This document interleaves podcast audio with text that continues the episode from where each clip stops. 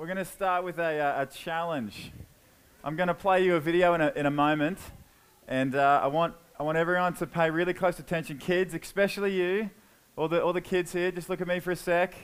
In a moment, I'm going to play a video up here. I want you to look really closely at, uh, at how many times the people dressed in white pass the ball, okay? You need to count every, every time the people in white pass the ball. Does that make sense? So you watch the video, just keep track of how many passes and count, and then at the end I'll ask you how many passes, all right? Let's have a look. All right, we'll just hit next. All right, just no one say anything. So if, uh, if you counted less than 10 passes, hands up. Okay, all right. Uh, between 10 and 13, hands up. Okay, between 13 and 16, hands up. Okay, the, more than 16? Yes. Uh, the correct answer was 15. You can, you can self assess yourself. But um, the, the next question I have is uh, hands up. Did anyone notice anything unusual?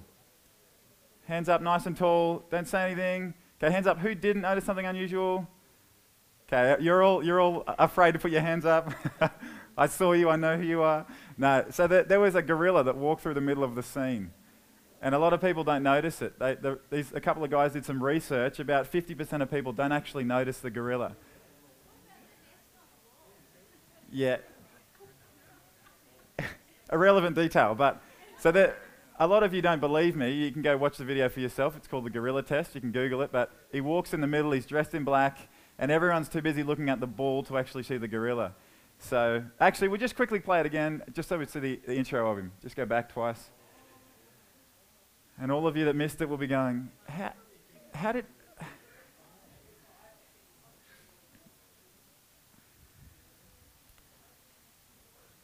All right, here he comes on the right. There's our friend. All right, so what this is, is this is a selective attention test. So it tests where people's attention goes to. Uh, and it's a, it's a great illustration um, because sometimes I think we miss the. Um, you're all just going, I can't believe I missed that. it, it works. I tried it on uh, my family. So I was dumbfounded. Uh, we, sometimes we miss the significance of Christmas because we're blinded by other less significant things. You know, sometimes kind of it's Christmas, it's really exciting, uh, and there's kind of a lot going on. We're spending a lot of money. I think uh, Australians on average spend $1,000 uh, in the month of December just on Christmas just on gifts and, and travel and just, just, on, just on this little event. So it's very exciting. There's a lot of money. Kind of, you're going, oh, only $1,000, please. Uh, there's a lot of money kind of uh, leaving the, the uh, household, and there's a lot of activity a lot of food and meals. And sometimes I think we miss the significance of Christmas because of things that aren't wrong, but they're less significant. You know, presents and gifts, they're not uh, wrong, you know, family, celebrating family isn't wrong. Enjoying food certainly isn't wrong. Uh, you know, putting up a house full of thousands of lights isn't wrong, though it's pretty close. Uh, not, it's not wrong, but it, it, pales in comparison to the, to the significance of Jesus coming, right? Like it just it fades. It's like it's background noise. Just going, could you just quieten down for a bit because we've got something really big going on here. Uh, it was like me um, I, uh, my parents, when I was a child, they gave me a, um, they wrapped up a helmet for me. Uh, and I, was un- un- unwrapped it, and I was kind of like, that's cool. Like, I mean, it, that's, it's, I guess it's safe. Like, it's really nice. And they're going, you're totally missing it. Like, keep looking, man. Keep looking. And I walked around to the front door, and there was a bike. and I just missed the significance of what the gift was because I was just focusing on the details, just going, I mean, that's good that you want me to protect my head, but anyway, I, was, I totally missed it. And, and we miss things. And uh, sometimes, you know, we take things just at face value. We take things just as they are without looking broadly enough. And uh, we think that that's all there really is. Uh, you can open your Bibles to Luke uh, 24. Uh, we're going to read uh, the story of two of Jesus' disciples on the road to Emmaus.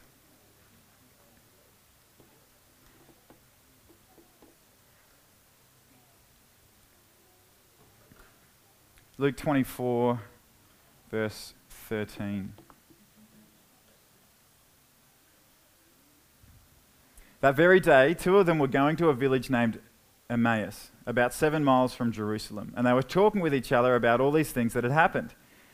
So they're having a chat just after the crucifixion of Jesus. So they're talking about all of these events that are happening, and they're traveling between towns. And while they were talking and discussing together, Jesus himself drew near and went with them.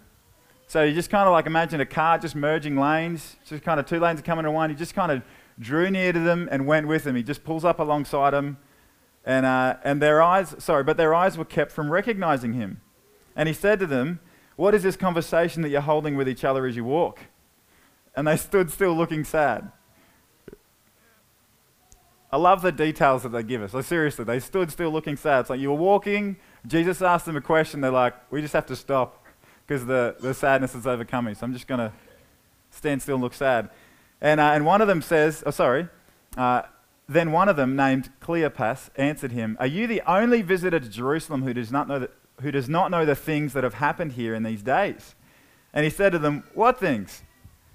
And they said to him, Concerning Jesus of Nazareth, a man who was a prophet, mighty in deed and word before God and all the people and how our chief priests and rulers delivered him up to be condemned to death and crucified him. But we had hoped that he was the one to redeem Israel. Yes, and besides all this, it is now the third day since these things happened. Moreover, some women in our company amazed us. They were at the tomb early, sorry, at the tomb early in the morning, and when they did not find his body, they came back saying that they had seen a vision of angels who said that he was alive.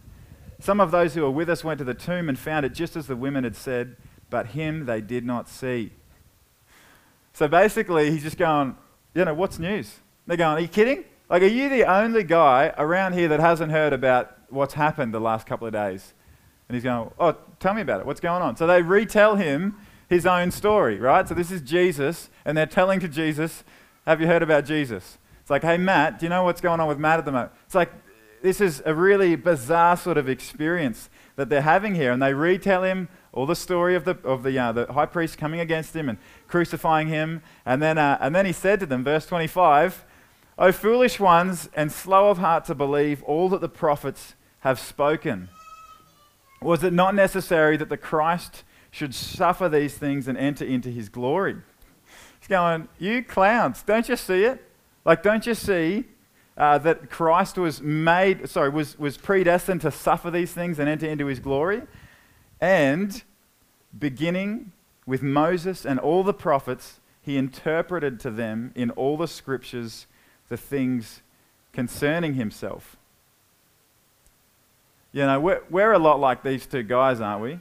You know, like we zone, we zone so much in on the micro story and on the details of something that we actually, we miss the great story that the Bible is telling. We're so often distracted by details, by, by minute things that have little significance that we miss uh, macro things, we, we miss significant things. So take note of what Jesus is saying here. Verse 27 Beginning with Moses and all the prophets, he interpreted to them in all the scriptures the things concerning himself. What is Jesus saying? Jesus is saying to us the Bible is telling the story of Jesus. The Old Testament, particularly, he's referring to the Old Testament. He explained to them the scriptures concerning himself. The Old Testament is giving testament to Jesus. It's, it's anticipative, it's expectant, it's giving us pictures of, of the coming Savior. Now, I want to ask you is this how you read the Old Testament? Like, for you, is the Old Testament, is it just simply moral law? Or is it inspiring stories? You know, like kids, like get a load of this one. Like a dude swung a rock and it hit a dude in the head and it killed him. It's like ever throwing a rock that hard? You, you think you got that, that, that much muscles in your arms? Is it, is, are they simply inspiring stories? Or is it simply a history lesson? Jesus is saying the Old Testament is about me. Now that's huge. Like, you know, if you've read parts of the Old Testament, you're just going, oh, you sure? Because like, that's, a, that's a big call because there's some pretty, uh, some pretty funky stuff in there. Here, here's a couple of ways that I think we see glimpses of Jesus in the Old Testament. We see it through prophecies, through prophets prophesying of a coming Savior, a Messiah, a baby, a Savior. We see it through uh, Christophanies, where Christ actually appears to people in the Old Testament. We see it through titles, the names of God and names of Jesus. We see it through types, through like service and events. So, what we're going to do this morning for a couple of minutes is we're going to join in on the anticipation of the Old Testament and walk through the micro stories in order to see the macro story more clearly. You know, if the Old Testament is telling the story of Jesus, if it's anticipating Jesus, then we should be able to see that when we read the Old Testament. And that's what I want us to do. And we'll be doing that for a couple of weeks is reading the Old Testament through the lens of Jesus. And today we're in the, um, today we're in the, the Pentateuch. The first five books of the Bible Genesis, Exodus, Leviticus, Kings. I'm kidding. Genesis. See, you you're awake. Leviticus, Numbers, Deuteronomy. So we're going to go through a bunch of stories. So we're just going to kind of fast track through a lot of uh, the Torah and, and look at how they actually tell us about Jesus. Genesis is about Jesus. Right from the start of the Bible, if you remember this, in Genesis 3, where, where God uh, responds to Adam and Eve sinning against him, right from the start of the Bible, we see the promise of Christ. In Genesis 3:15, God says this, I will put en- enmity between you and the woman, and between your offspring and her offspring. He shall bruise your head, and you shall bruise his heel. This is called the first uh, evangelion, so the first declaration uh, of good news. This is, listen to that word there, between your offspring and her offspring. That the word offspring there means seed. So between your uh, offspring and, and her seed, and he, he's referring to Jesus. So, right at the start of creation, right, like at the beginning, God's already talking about Jesus. And he's saying, One is coming that's going to crush you, Satan.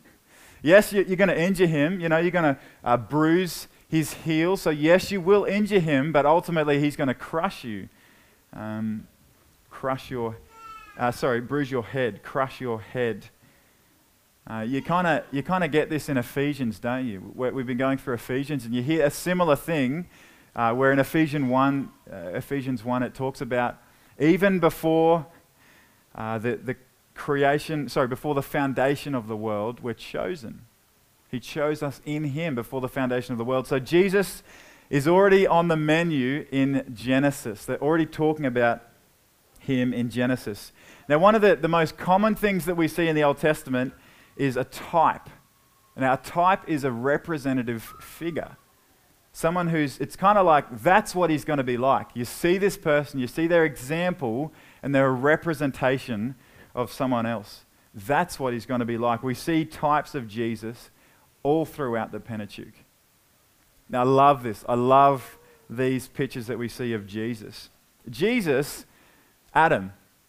Jesus is the greater Adam who passed his test in the garden and imputed to us righteousness.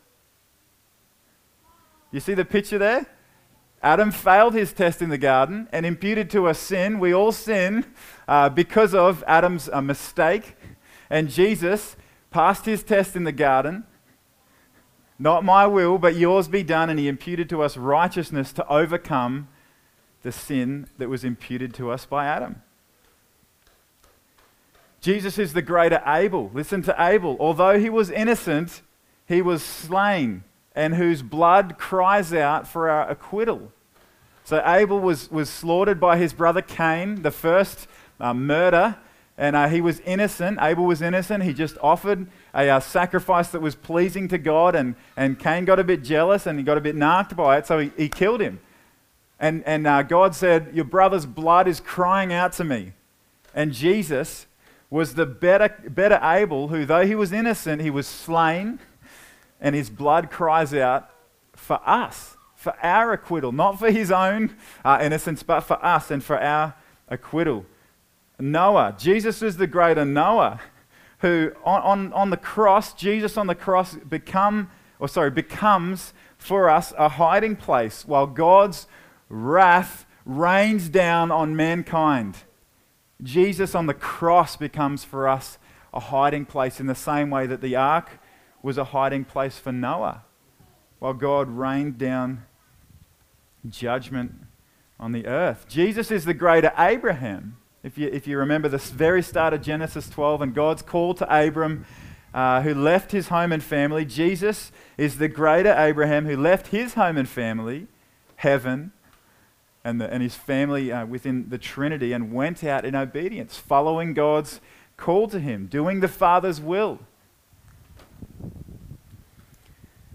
Jesus and, and Isaac. Remember Isaac, the story of Isaac? God asked Abraham, he called to Abraham and he said, I want you to sacrifice your son to me as a, as a burnt offering. So they, Abraham and Isaac uh, go on a, on a three day hike to a specific place and they prepare wood uh, and, and fire and, and a, a, a knife. And uh, they kind of hike up uh, to the top of this hill. And, uh, and Isaac's going, Hey, Dad, where's the, um, where's the sacrifice? Just curious, there's two of us. We've got all the other ingredients, but you're missing something. And Abraham's going, God will provide for us a sacrifice. And, and Genesis 22 6 says this Abraham took the wood of the burnt offering and laid it on Isaac his son. So his son carried the wood that he was going to die on up the hill to the place where the sacrifice was to be made. Abraham built the altar and laid the wood and bound his son on it to be killed. And God stopped them. But Jesus was the greater Isaac. He carried his own wood on his back and laid down his life to be sacrificed in obedience to his father. You see that? Isn't that precious? Isn't that beautiful? Like, doesn't that change the way you read the story of Abraham and Isaac? Just go, this is a representation of what Jesus is doing. Jesus is the greater Jacob who wrestled with God in Gethsemane and, though wounded, walked away from his grave blessed. Jesus is the greater Joseph who suffered great injustice, enormous injustice, when he carried on his shoulders the sin of the entire world, having lived a perfect life, tempted but without sin. Exodus, Leviticus, sorry, Exodus, Leviticus, Numbers, and Deuteronomy likewise are about Jesus. Let me give you a few different examples within these books. Jesus is the greater Moses, who stands as the perfect mediator between God and man, working for our redemption. Moses was a very flawed mediator. Very flawed. Jesus is the perfect mediator. Jesus is the greater priest who entered the holy place and sacrificed himself once and for all, tearing the curtain so that man could be re- reconciled to God. Jesus is the greater manna. You remember the manna that the, uh, the Israelites uh, ate, that God fed them with every day? He fed them. Jesus is the greater manna who nourishes our souls daily and eternally. I am the bread of life. Right? Like you think you think that that's good? Well, they didn't actually think it was that good. They, they complained about it. That, you know, God provided food for them every day. You think that's good? Jesus provides food for our hearts. Jesus is the greater leader who not only led his people out of physical, oh, sorry, who not only leads his people out of physical slavery and bondage, but spiritual slavery that grips their entire being. He leads them out of that, He redeems them from that. Jesus gives us the greater law as the perfect human who passed every test. And even being perfect in his perfectness was still crushed for our failure, fulfilling the law, meaning for us, it isn't so much about the law as it is about the one who fulfilled the law. Uh, if you remember the story in, uh, in Numbers of the, the bronze serpent, uh, when there were snakes among the camps of, of the Israelites and uh, just killing people, just biting them and killing them. And, uh, and, and God said, if, if you get bitten by a snake, look upon uh, the, the bronze serpent. They made a bronze serpent. God said, look upon that and you'll be saved. And Jesus is the greater bronze serpent, right? And when you look upon Jesus for who he is, the Son of God, crushed and resurrected, saves people for eternity, not just from a snake bite, he saves them from eternal judgment. Jesus is the great I am, the same God who revealed himself to Moses. Numbers 24 17 says this I see him, but not now. I behold him, but not near. A star shall come out of Jacob, a scepter shall rise out of Israel. It shall crush the forehead of Moab and break all the sons of Sheth. The Savior is coming. I trust that, um, that you feel, or that you might feel, the weight and the longing of the Old Testament for Jesus. You know, in the coming weeks, as you prepare for the celebration of Christmas, that you might feel the weight of that. We're in, we're in Advent at the moment, and, and I really hope that you've got something, some sort of resource or some plan in place to quiet yourself down a little bit. Because you need that. You know, Advent is a time of quietness and reflection and thankfulness and of peace. Uh, that, you know, that there will be a growing expectation in your heart for Christmas. Not, not for that your feasting will be feasting of joy, not, not escape. You know, that your feasting isn't an escape from life's trouble.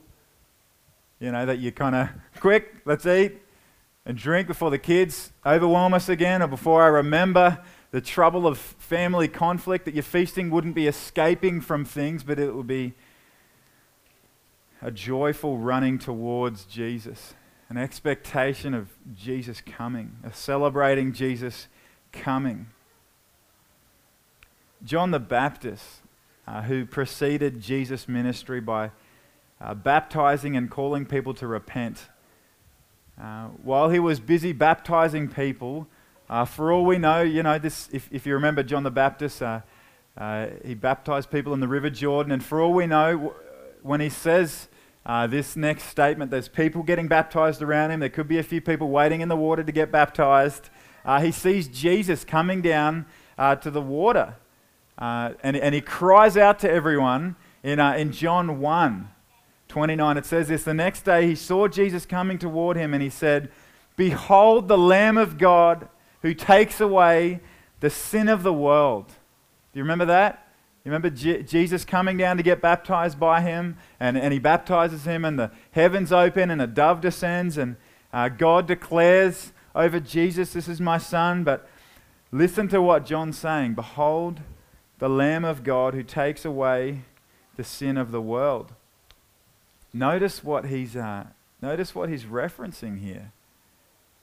He, he's referencing the Passover, isn't he?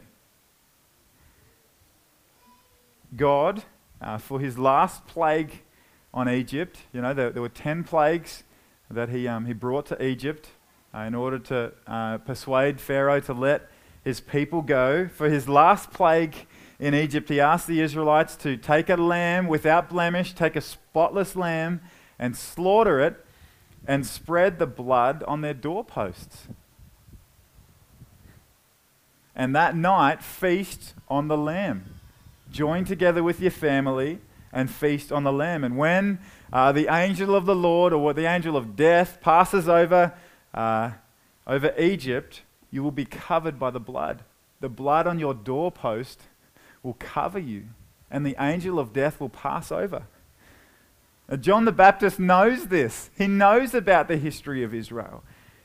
And, and he specifically refers to Jesus as the Lamb. Look, look, people, we have a spotless Lamb, perfect in every way, without blemish, who will be slaughtered, so that everyone who trusts in him and makes their home in him will be cleansed from unrighteousness. They will be washed clean and they will be covered from death. So when death comes knocking, they are redeemed by the blood of the Lamb. Uh, do you want to, band, do you want to come up and uh, we'll sing in a moment? But Jesus, let me tell you this Jesus is the greater Passover lamb whose blood both covers us and redeems us back from death. D- don't miss this, right? Like, don't miss the significance of this. Jesus is the greatest gift of all this Christmas. Like, parents, I hope your kids know that. I hope your kids know that there is something way more exciting than Sunday morning, uh, not Sunday morning, oh, it is a Sunday actually, opening up presents. I hope your kids know that there is a much more precious experience this Christmas than presents, than toys that after seven days find their way to the toy box and are lost. Don't miss him. Don't miss Jesus underneath the wrapping and the late night shopping and the money spending and the wild kids and the family conflict and the new gifts. Jesus is the God man who humbled himself to become a baby that he might grow up with us, with humanity, and ultimately shed his blood for us. He is the lamb who covers us. See that picture from the Exodus. That's not just a cool story. the Lamb of God who takes away the sin of the world.